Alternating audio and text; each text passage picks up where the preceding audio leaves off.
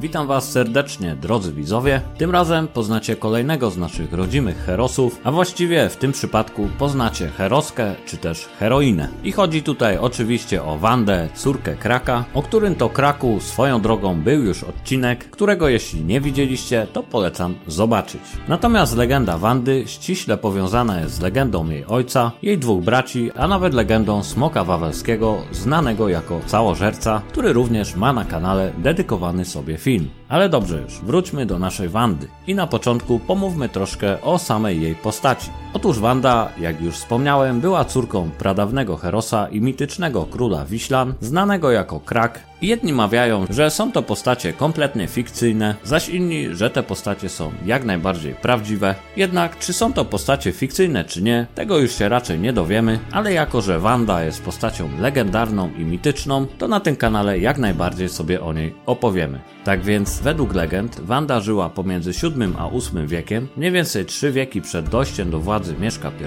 I i odbiciem przez niego grodu kraka z rąk Czechów. Sama Wanda była niesłychanie piękną i inteligentną młodą kobietą, ogromnie waleczną, odważną, z którą liczyli się nawet najwięksi wojowie oraz mędrcy. Prócz tego Wanda z racji swych nieprzeciętnych w oczach ludu cech uważana była również za półboginkę nad człowieka, tak samo zresztą jak jej ojciec, któremu często nadawano cechy boskie. Wanda bardzo też kochała swój lud i swoją ojczyznę, naturalnie z wzajemnością. Można zatem śmiało powiedzieć, że legendarna Wanda była naszym odpowiednikiem walecznej Amazonki w pełnym tego słowa znaczeniu, ponieważ była zawsze gotowa do konfrontacji, tak werbalnej jak i fizycznej, a ponad wszystko ceniła sobie niezależność. Jej bracia zaś, młodszy Krak II i starszy od niego Lech, byli głównymi pretendentami do tronu ojca, między którymi niestety nie działo się wówczas dobrze. I myślę, że to właśnie tutaj warto zacząć legendę o księżniczce Wandzie, bo to właśnie w tym momencie rozegrały się wydarzenia mające największy wpływ na życie tej ikonicznej postaci. Trzeba też pamiętać, że legenda o Wandzie na przestrzeni wielu setek lat była wykorzystywana i przedstawiana na rozmaite sposoby, oczywiście w zależności od nastrojów politycznych między Polską a Niemcami. A czasem też używano jej nawet dla potrzeb czysto propagandowych, do celów antyniemieckich, proniemieckich, a nawet do celów pojednawczych,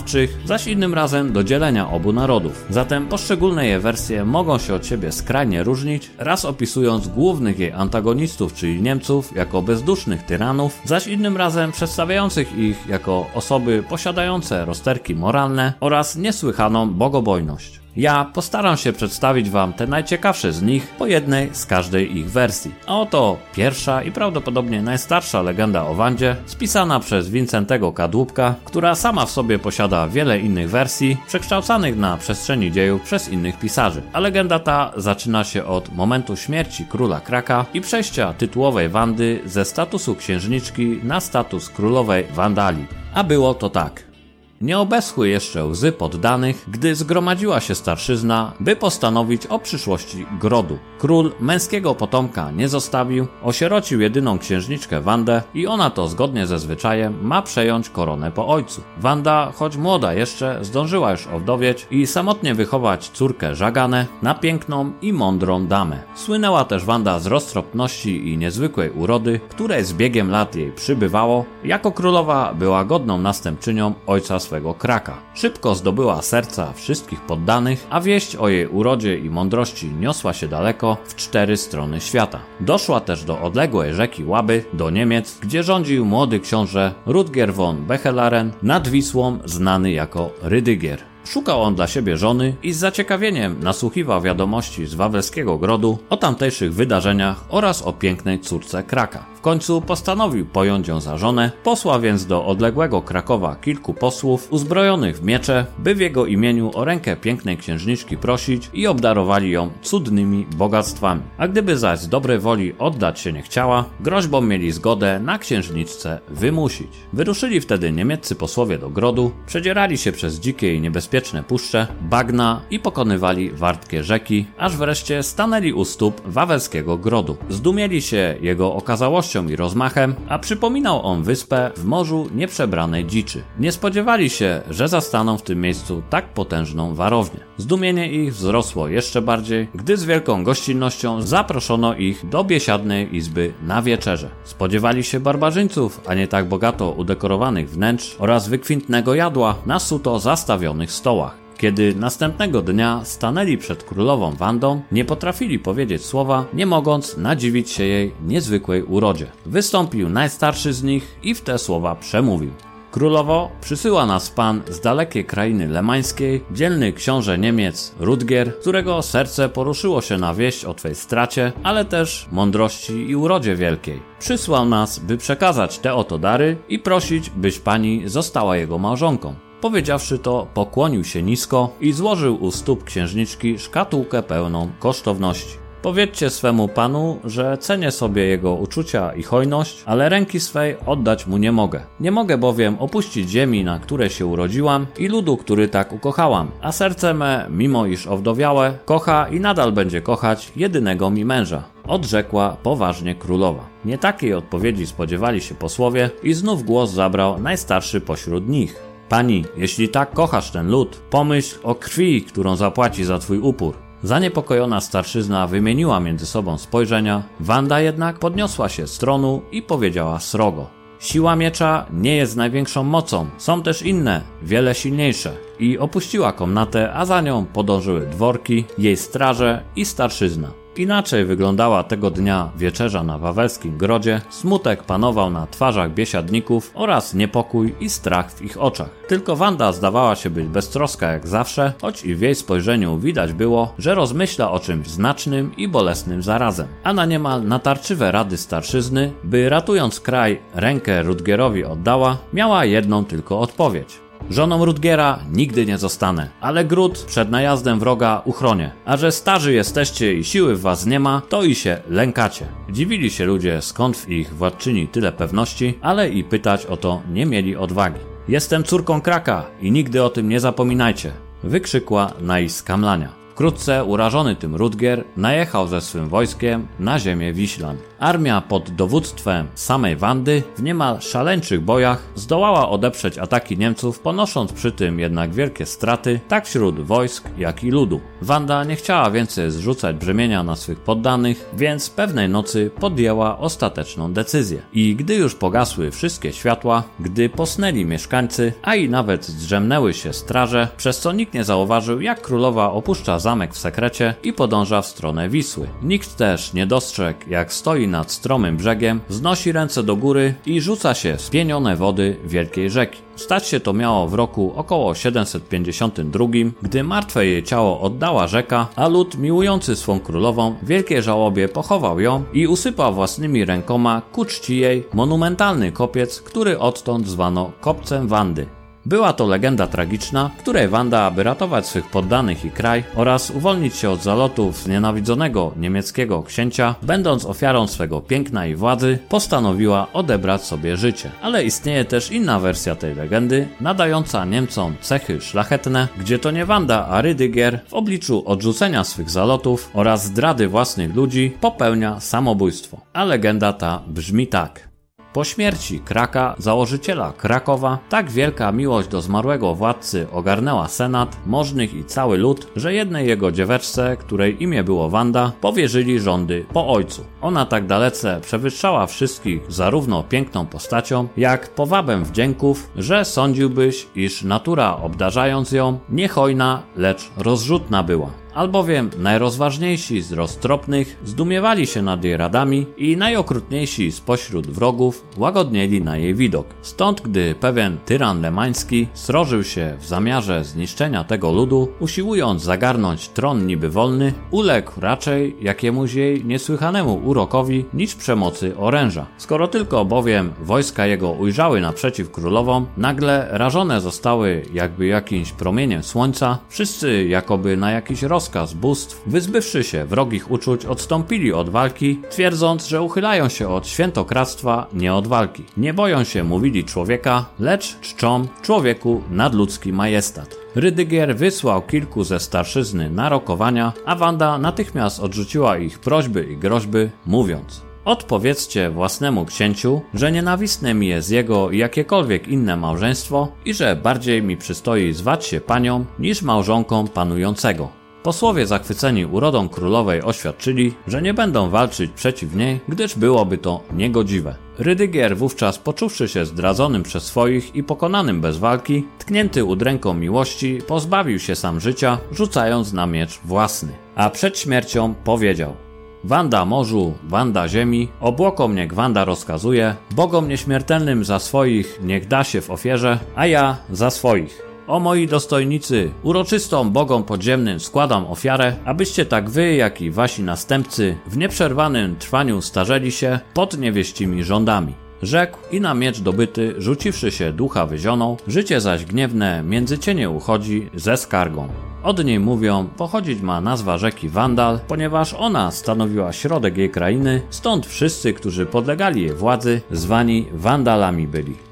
W tej z kolei wersji Wanda albo nie rzuca się w nut rzeki, albo ostatecznie umiera wiele lat później z przyczyn naturalnych, jednak w innych przypadkach Wanda ginie w nurcie Wisły w desperackim akcie protestu przed małżeństwem z niemieckim księciem lub też ginie jako obiecana bogom ofiara za ich pomoc w ocaleniu narodu. Jeszcze długo chwiało się po niej państwo bez króla, gdzie zapanowało wielkie bezprawie, obce wpływy i niegodziwość. Następna z kolei legenda o Wandzie jest raczej, a właściwie na pewno, wersją będącą pruską propagandą i z wiadomych powodów stawia króla Kraka w nieco gorszym świetle, całkowicie zmieniając przy tym poglądy Wandy na Rydygiera. A została ona napisana w roku 1841 przez niemieckich pisarzy przebywających wówczas w Krakowie. A legenda ta, choć niedługa, mówi tak – Pierwszym był władcą ziem nad Wisłą książę Krak, zwany Krakusem. Miał dwóch synów władzy głodnych, Kraka i Lecha oraz piękną córę Wandę. Miał też sługę, który potajemnie zamordował obu książęcych synów, a następnie wyprosił u Kraka małżeństwo Wandy z jego własnym synem, tym samym chcąc zdobyć władzę w państwie. Krak, nie mając już męskiego potomka, zgodził się na taki mariaż, nie będąc jednak świadomym, iż Wanda kocha się z wzajemnością w jednym z niemieckich rycerzy, którzy przebywali od dawna na dworze książęcym. Wanda, dowiedziawszy się o planowanym jej orzenku, uciekła z Niemcem do Niemiec, gdzie wyszła za niego, potem wraz z nim zgromadziła liczne wojska i najechała na Kraków, by wywołać powstanie ludowe i obalić władzę. Jednak Krak walki stłumił, niemiecki książę poległ godnie na polu bitwy, a zrozpaczona tym Wanda rzuciła się do rzeki. Wkrótce zmarł i sam król Krak, a pogrążony w żałobie lud usypał im dwie mogiły w postaci wielkich kopców.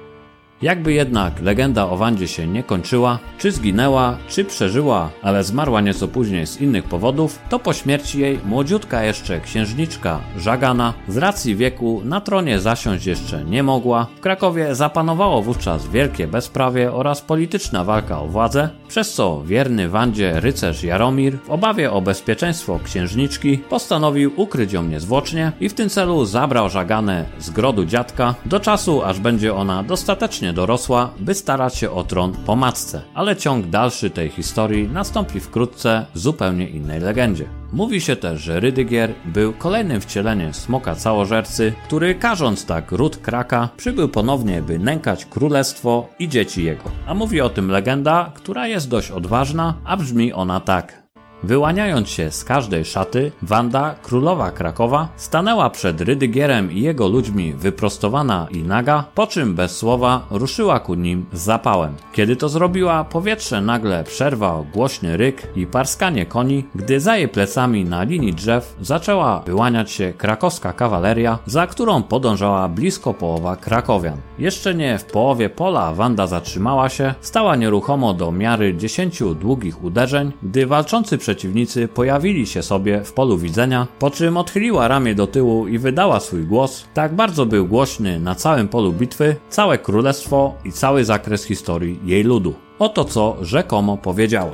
Ja, Wanda, córka Kraka, królowa Krakowa, staję przed tobą naga na żyznych ziemiach wiślanych, przykuta do kamienia twej świńskiej chciwości. Za moją ziemię, za mój lud i za moje ciało. Gdy mówiła, słońce przebiło się przez chmury i oświetliło ją jasnym, gęstym, oślepiającym promieniem. Jej uroda była zdumiewająca i swym hipnotycznym blaskiem przykuwała wzrok każdego męża na polu bitwy. W mojej czystości oddałam całą siebie dla dobra mojego ludu, aby nieskażone światło mego serca mogło świecić nad nim jak słońce i odżywiać je, aby nieskażona cnota ma, której dano rządzić, mogła być latarnią morską w całym królestwie, wydobywając dobroć każdego mężczyzny, kobiety i dziecka w jej granicach. Miłość, którą wyzywająco trzymałam zamkniętą w sobie, sekwencjonowaną od sięgających rąk każdego brutala, który zerwałby moje królewskie szaty, jest tylko dla mojego ludu.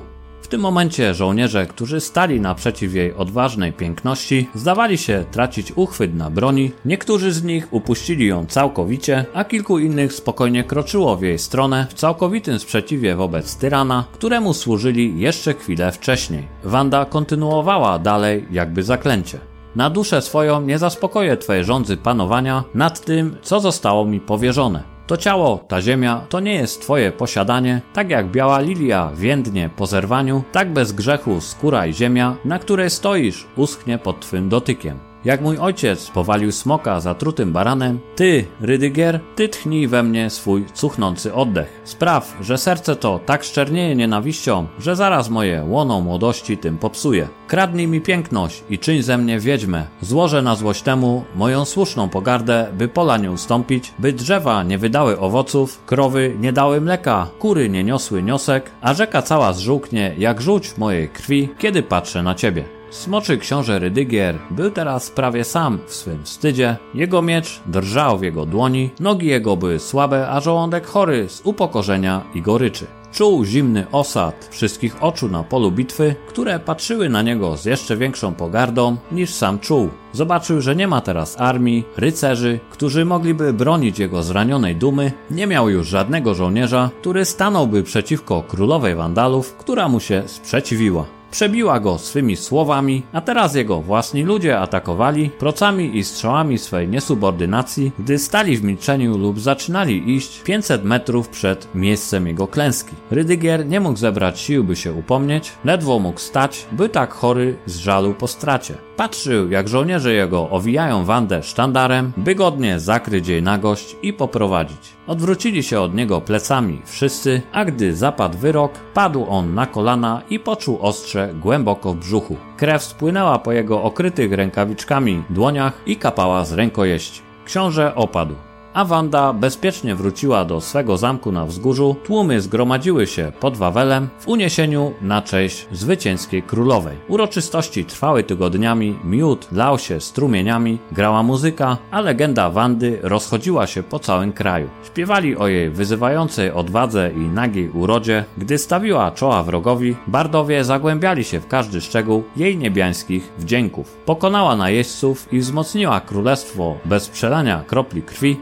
Zmierzyła się z własnym smokiem i pokonała go, jak ojciec jej niegdyś, i czyniąc to, stała się w oczach ludu kobietą niezrównaną i przewyższającą zasługi jakiegokolwiek innego mężczyzny lub władcy. Ludzie chwalili ją jako jeszcze większą władczynię niż sam krak, zdobyła teraz wieczną miłość poddanych i święty szacunek wszystkich, którzy słuchali o niej opowieści. Ale w zamkowej wieży Wanda pozostawała w milczeniu sama i samotnie w swojej komnacie cierpiała. Krew została przelana, a Rydygier, żałując śmierci, odebrał jej coś, czego nigdy nie odzyskała bo w chwili jej pełnego oburzenia i sprzeciwu pozwoliła przeciwnikowi wpuścić wściekłość do swego serca, a teraz jątrzyła się tam jak groźna uraza. Niewinność jej młodości została utracona, czuła się odarta z każdym razem, gdy jakiś mężczyzna patrzył na nią. Była sama i zawsze będzie, ponieważ była nieosiągalna nawet dla samej siebie. Nie potrafiła sprostać własnym ideałom, ani tym, które zostały jej narzucone. Jej piękno i cnota była jej ciężarem, którego nie mogła już znieść, Tęskniąc za ojcem i za braćmi, poczuła ciężar na sercu, którego nie mogła unieść. Zrozpaczona Wanda postanowiła, że dopóki nosi koronę, spokoju nie zazna. Zagraniczni zalotnicy już zawsze będą ją nachalnie nękać swymi propozycjami, używając jej odmowy jako pretekstu do inwazji. Przez to w mniemaniu swym była ciężarem dla swego ludu, nie zasługując na ich pochwały, rozbierana ich spojrzeniami, niezdolna do spełnienia ich oczekiwań co do doskonałości. Pragnęła stać się brzydką wieśniaczką i uciec do lasu, ale wiedziała, że nie znajdzie tam schronienia. Mogła też biec z powrotem na pole bitwy i tym razem zachować się inaczej, poddać się Rydygierowi lub umrzeć. Okno było otwarte, a nad brzegiem rzeki płonęły ogniska, psy szczekały i nie było gdzie się podziać. Wzięła żarzącą się świecę i przeszła przez parapet na chłodne, nieruchome nocą powietrze. Zmroziło ją, ale siedziała tam przez chwilę, trzymając świecę blisko piersi, żeby może ktoś ją zauważył. Potem powoli przesunęła nogi do przodu i świeca zgasła. Jak widać, wersji legend o Wandzie jest wiele. W jednej opiera się ona księciu niemieckiemu i woli umrzeć niż z nim być, zaś w innej zakochuje się w nim i ucieka do jego ojczyzny, gdzie go poślubia, a dopiero później popełnia samobójstwo, gdy Rydygier ginie w walce. W jeszcze innych wersjach to nie ona, tylko Rydygier popełnia samobójstwo, zaś Wanda umiera znacznie później lub zaraz po tym, gdyż uważa się za ciężar dla swego ludu lub gdy ofiaruje się bogom rzucając się w nurt rzeki Wisła w zamian za ich przychylność w walce z Niemcami. Jednak co by nie było, to legenda Wandy na przestrzeni niemal tysiąca lat była i nadal jest jedną z najważniejszych legend polskich, tak pod względem mitycznym, folklorystycznym, jak i historycznym i śmiało można powiedzieć, że ma ona status królowej legend polskich również na tym kanale. To już koniec legendy o Wandzie, córce Kraka Lechickiego, a jeśli spodobała Wam się ta opowieść i doceniacie to co robię, to nie zapomnijcie zostawić polubienia, napisać o swych wrażeniach w komentarzach oraz kliknąć subskrypcję, by być z materiałami na bieżąco, co pomoże promować nasze wspaniałe legendy, folklor i wiele innych bardzo ciekawych tematów. A ja dziękuję Wam za uwagę i do następnej legendy.